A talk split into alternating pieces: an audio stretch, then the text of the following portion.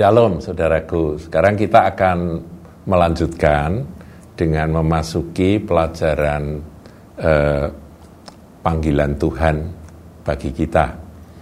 Kemarin saya sudah jelaskan dari Matius 11 ayat 28 bahwa Tuhan memanggil kita untuk kita ini melepaskan diri dari pikiran kita, dari emosi kita dan dari harapan-harapan dan keinginan-keinginan kita, ya kan? Kenapa? Karena itulah yang membuat diri kita ini letih lesu. Karena pikiran kita itulah beban kita yang berat. Emosi kita itu jadi beban yang berat. Demikian juga keinginan-keinginan kita itu jadi beban yang berat yang membuat kita lelah di dalam menghadapi kehidupan. Nah, Tuhan memanggil. Nah, kalau Tuhan memanggil dan dia berjanji aku akan memberi kelegaan, ilustrasinya kemarin sudah saya jelaskan, kalau itu fisik tinggal dilepas, ya kan? Kalau ada uh, ransel yang berat e, uh, 70 kilo di pundak kita, tinggal dilepas. Nah, kalau itu ada di pikiran, ya dilepas. Pikirannya di, diletakkan, kemudian emosinya diletakkan perasaan itu diletakkan, kemudian diletakkan juga kan secara harapan, keinginan, eh, cita-cita, so apa pun juga letakkan berikut semua yang membebani kita. Nah setelah kita ngalami kekosongan, betul-betul kita ngalami kosong, itu tahap kelegaan. Jadi sangkal diri yang merupakan syarat utama yang pertama untuk ikut Tuhan Yesus. Syarat syarat ikut Yesus kan yang pertama itu ada dua, nomor satu sangkal diri, nomor dua pikul salib kan. Nah demikian saudaraku, kita ini sangkal diri ternyata hasilnya kelegaan. Jadi saudara eh, yang mengikuti pelajaran ini mulai sekarang pakai paradigma ini. Sangkal diri itu hasilnya kelegaan. Sebab yang bikin saudara lelah dan yang membuat saudara rasanya kesulitan untuk melanjutkan hidup, kelelahan, jalan pun berat, terseok-seok, itu adalah beban berat dari diri kita sendiri, jiwa kita. Nah, setelah kita rela kehilangan nyawa, itu menyangkal diri, saudaraku ya, tahap berikutnya inilah yang harus kita lanjutkan. Karena itu baru separuh. Yang kemarin itu kan baru separuh, saudara. Saya bacakan ya ayat 29. Pikulah kuk yang kupasang dan belajarlah padaku. Jadi Tuhan itu nyuruh kita ini memikul kuk. Kuk ya yang dipasang di uh, pundaknya lembu itu saudaraku ya. Itu jadi beban itu sebuah beban yang baru.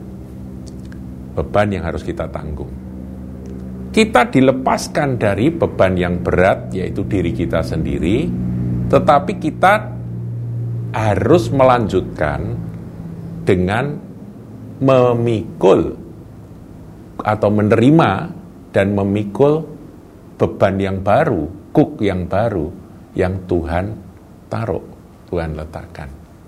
Nah, inilah kekristenan sejati, saudaraku. Jadi true Christianity itu seperti ini, yaitu kita rela untuk memikul kuk yang dari Tuhan. Karena itulah satu-satunya cara kita untuk berjalan bersama Tuhan. Dan kita akan bertumbuh dalam perjalanan hidup sebagai anak Tuhan kan. Sangka diri kalau salib itu kan awal, setelah itu kita berjalan. Makanya kuk itu kan selalu pasangan ya. Kita berjalan seiring sejalan dengan Tuhan. Saudara seperti lembu mikul, kuk yang Tuhan pasang, Tuhan ada di samping Anda, Tuhan Yesus. Mendampingi saudara untuk seiring sejalan di dalam menjalani hidup ini. Nah, seperti itu gambarannya. Jadi, kelegaan itu baru tahap awal atau tahap pertama tahap berikutnya adalah kerelaan untuk menerima kuk yang Tuhan pasang. Yuk ya, kuk atau yuk. Dan itu adalah satu-satunya syarat untuk kita bisa belajar dari Tuhan. Belajar apa, saudaraku? Belajar lemah lembut dan rendah hati. Karena aku lemah lembut dan rendah hati. Saudaraku, pelajaran seumur hidup sebagai orang Kristen itu adalah pelajaran kelemah lembutan. Lemah lembut itu terus menerus menyerahkan hak ya, mudah menyerahkan hak. Dan rendah hati tidak merasa diri ini paling hebat, tidak merasa diri paling pinter, tidak merasa diri paling rohani, tidak meremehkan orang lain. Ya macam-macam lah rendah hati itu uh, satu posisi yang yang Tuhan ingin kita pelajari seumur hidup. Haleluya. Ini penting sekali. Saudaraku, sedih kalau kita melihat di dalam perbantahan-perbantahan sesama hamba-hamba Tuhan, eh, para orang-orang yang ngerti firman, mereka seperti apa ya saling ingin meninggikan diri dan maaf kata meremehkan yang lain. Pendapatnya paling benar, pendapat orang lain dia nggak mau dengar. Seperti itu saudaraku. Ayo tau belajar rendah hati. Dan lemah lembut, lemah lembut itu mudah dikoreksi. Kenapa kok sampai ada hamba Tuhan yang hebat, yang berpengetahuan tinggi, sekolahnya ya tinggi, S3, tapi kok bisa ngajarkan yang aneh-aneh, ngajarkan bidat dan sebagainya, terjebak dalam pengajaran bidat. Kenapa bisa begitu? Barangkali ini, saudaraku, tidak mau belajar dari Tuhan Yesus, rendah hati. Ya, begitulah. Nah, sekarang pertanyaan, kuk yang Tuhan pasang itu apa sih sebetulnya? Nah, saya menafsirkan kalau sangkal diri itu adalah uh, melepaskan pikiran, emosi dan kehendak itu menyangkal akan diri ya menyerahkan jiwa ya. Maka pikul kuk itu adalah pikul salib, saudaraku. Nah, pengertian pikul salib kan sebagian orang Kristen kan ngeri ya. Uh, salib dipikul gitu, penderitaan karena Tuhan. Memang ada penderitaan karena Tuhan, tetapi saya ingin masuk dalam hakikat dari eh, kekristenan sejati itu sebetulnya seperti apa. Pikul salib yang sebenarnya itu adalah sesuatu yang nanti hasilnya akan ke kita akan memperoleh ketenangan jiwa, saudaraku.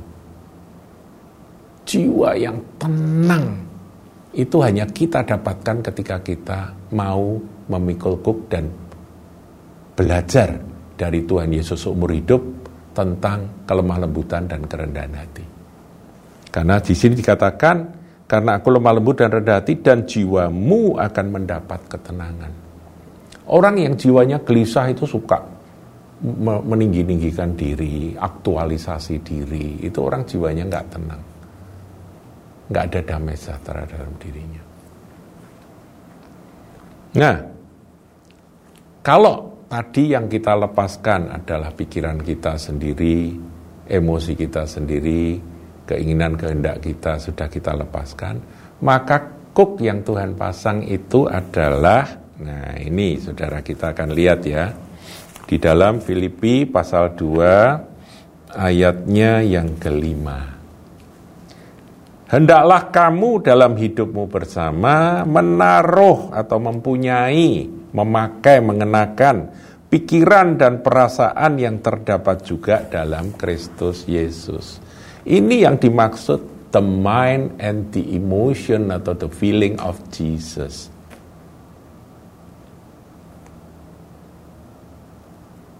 Dulu pernah ada ya saudaraku uh, ah, WWJD itu ya, WWJD itu. Itu dibuat gelang gitu ya. WWJD. What would Jesus do? Ya itu artinya Anda mau mengenakan pikiran dan perasaan yang ada pada Tuhan Yesus. Nah itu kan pertanyaan dari Rasul Paulus ya ketika dia ngalami encounter perjumpaan dengan Tuhan Yesus dan dia tanya apa yang ku perbuat Tuhan tapi sebelum itu kan dia bertanya siapakah engkau Tuhan? Aku pengen mengenalmu lebih dalam. Mengenal pikiranmu mengenal perasaanmu. Kalau kalau perasaanmu seperti apa? Aku ingin perasaan itu ada padaku. Pikiranmu seperti apa? Aku ingin pikiranmu ada padaku. Kehendakmu apa? Ya ini kehendak ini juga ada saudaraku ayatnya. Kalau di Filipi ini ya Filipi masih masih Filipi 2 ayat yang ke-13 karena Allah mengerjakan di dalam kamu baik kemauan maupun pekerjaan menurut kerelaannya. Jadi kemauan kita itu nanti akan diisi dengan kehendak Allah. God's will. Nah kita tanya Tuhan Yesus apa kehendakmu? Apa keinginanmu? Apa harapanmu? Nah itu terus menerus sepanjang umur hidup kita. Itulah pikul cook saudara. Itulah pikul salib. Jadi pikul salib itu bukan uh, sesuatu yang mengerikan. Seperti halnya menyangkal diri itu bukan sesuatu yang menakutkan. Menyangkal diri hasilnya kelegaan. Pikul salib hasilnya kita bisa belajar lemah lembut, rendah hati sepanjang hidup. Menjadi semakin serupa dengan Kristus dan pikul salib itu pikul kuk, kuk itu apa isinya? Yaitu pikiran Kristus, emosi Kristus, perasaan Kristus, dan kehendak Tuhan di dalam hidup kita. Nah, kita akhirnya nanti bisa diubahkan day by day menjadi semakin serupa dengan dia. Menjadi lemah lembut dan rendah hati, dan jiwa kita akan tenang. Tidak gelisah lagi, saudaraku. Ya, panggilan Tuhan luar biasa. Jadi, saya simpulkan Matius 11 ayat 27 eh maaf ayat 28 dan 29 itu adalah pik, sangkal diri pikul salib paradigma baru. Paham ya saudaraku ya? Saya sering sharing akan hal ini dan berulang-ulang saya khotbah sana sini. Ada yang bisa menangkap, ada yang ya lewat begitu saja menjadi tambahan pengetahuan. Puji Tuhan, saudaraku. Tapi saya benar-benar berharap karena ini adalah hutang saya kepada Anda yang mendengarkan. Tangkap kebenaran ini, lakukan di dalam kehidupan Anda. Maka Anda akan beroleh dua kegenapan dari dua janji. Kelegaan dan lebih lanjut Anda akan dipimpin untuk terus belajar dari Tuhan Yesus. Lemah lembut rendah hati dan jiwamu akan beroleh ketenangan. Kenakan pikiran Kristus, kenakan emosi Kristus. It is not me anymore, but Christ who lives in me. Ya itu saudaraku. Yang harus menjadi sasaran tujuan, goal dari kehidupan Kristen kita. Kemudian diakhiri ayat 30, sebab kuk yang kupasang itu enak. Saudara, pikul salib itu enak loh saudaraku. Dan bebanku pun ringan. Jadi beban yang Tuhan taruh itu tidak berat karena Tuhan yang menanggung bersama dengan kita.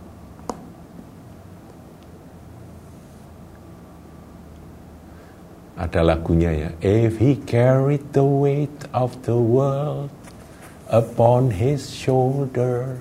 Kalau dia itu sudah memikul akan beban dunia ini di pundaknya ketika dia memikul salib via dolorosa. Maka sesungguhnya Tuhan yang sama. Yang ketika saudara izinkan pikiran, emosi, dan kehendaknya menguasai hidupmu. Dia akan membuat beban hidupmu itu enteng, ringan, dan enak dijalani, saudaraku. Saya akan mengakhiri dengan ayat yang ya sering menjadi ayat hafalan kita, saudaraku ya. Ini ayat yang sebetulnya menjadi sasaran dalam hidup kita. Galatia 2 ayat 20. Namun aku hidup, Tetapi bukan lagi aku sendiri yang hidup, melainkan Kristus yang hidup di dalam aku.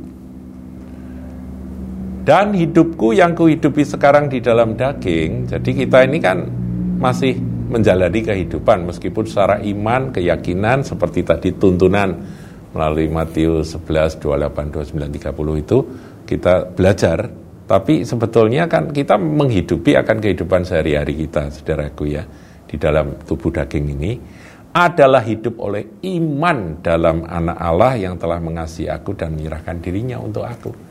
Jadi ini iman saudaraku. Saudara berjalanlah terus tempuh akan perjalanan hidup Anda sebagai kekasih-kekasih Kristus, sebagai anak-anak Bapa surgawi dan damai sejahtera kekal, jiwamu akan beroleh ketenangan. Tuhan Yesus memberkati.